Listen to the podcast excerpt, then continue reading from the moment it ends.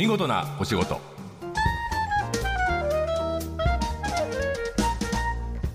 こんにちは、出版社マガジンハウスの編集者西田善太です。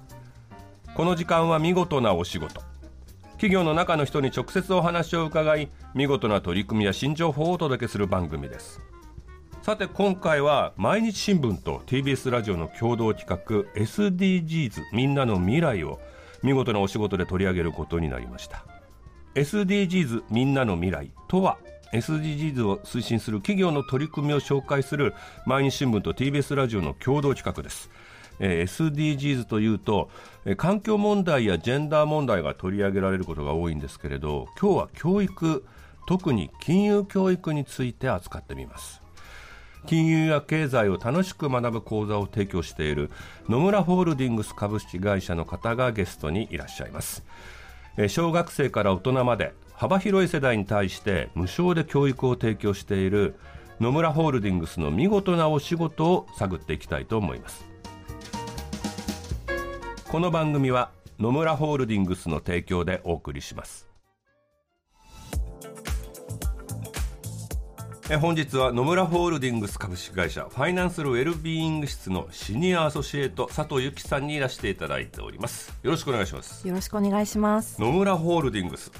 どういう会社か教えてください。はい、野村ホールディングスはグローバル金融サービスグループとして、はい、国内外のお客様に付加価値の高い金融商品やサービスを提供しています。ということは世界中ということで、拠点どれぐらいあるんですかね。はい、30以上の国にオフィスがあります、はい、なるほど。社員数は、27,000人働いております。27,000人、はい、うちの会社の100倍以上ですね。出版社マガジンハウスの100倍、いるということですが、ということは海外の割合ってどれぐらいなんですか、働いてる人の。はい、海外では 40% 働いていまして、日本に 60% おります。なるほど、まあ、ほぼ半数弱が海外勤務ということになるんですね。そうです、はい。で、今日は佐藤さんというのは実は金融経済教育、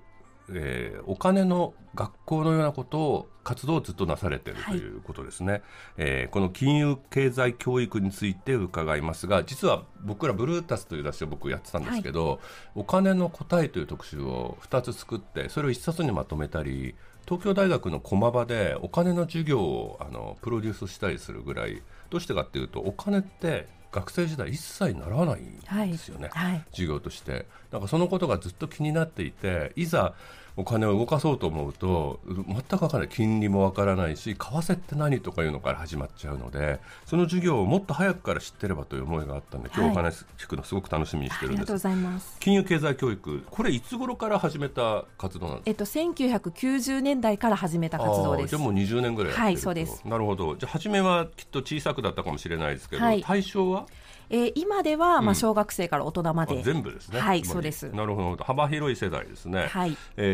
金融経済教育ってことだから世界経済とか、そうですね、債券とか株の世界とか、はいはい、為替とかでしょうね。はい、そうです。小学生には、はい、今為替円高円安ですとか、 あとは株式ということを教えてるんですけども、はいはい、子供にとってどうですか、そういう世界は。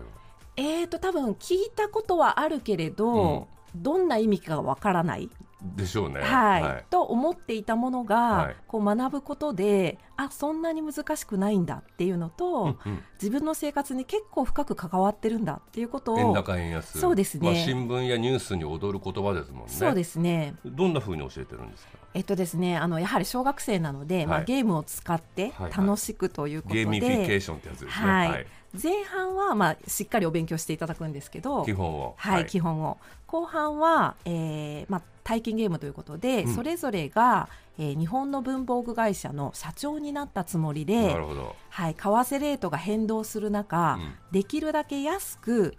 3個アメリカから消しゴムを輸入しようという消しゴム、製品の消しゴムを輸入しよう、はい、ということですね、はいはい、そうです。円高円安どっち狙ったら安くなるから始まるわけですね、はい、そうです、はいはい。じゃあやってるうちに熱くなっていくんですね。そうなんですよね。熱くなってきて、最初は円高円安の意味がちょっとわからない子もいるんですけど、はい、そのうちも円高円高みたいな感じで掛け声がかかって、うんうんうん、はい、円高って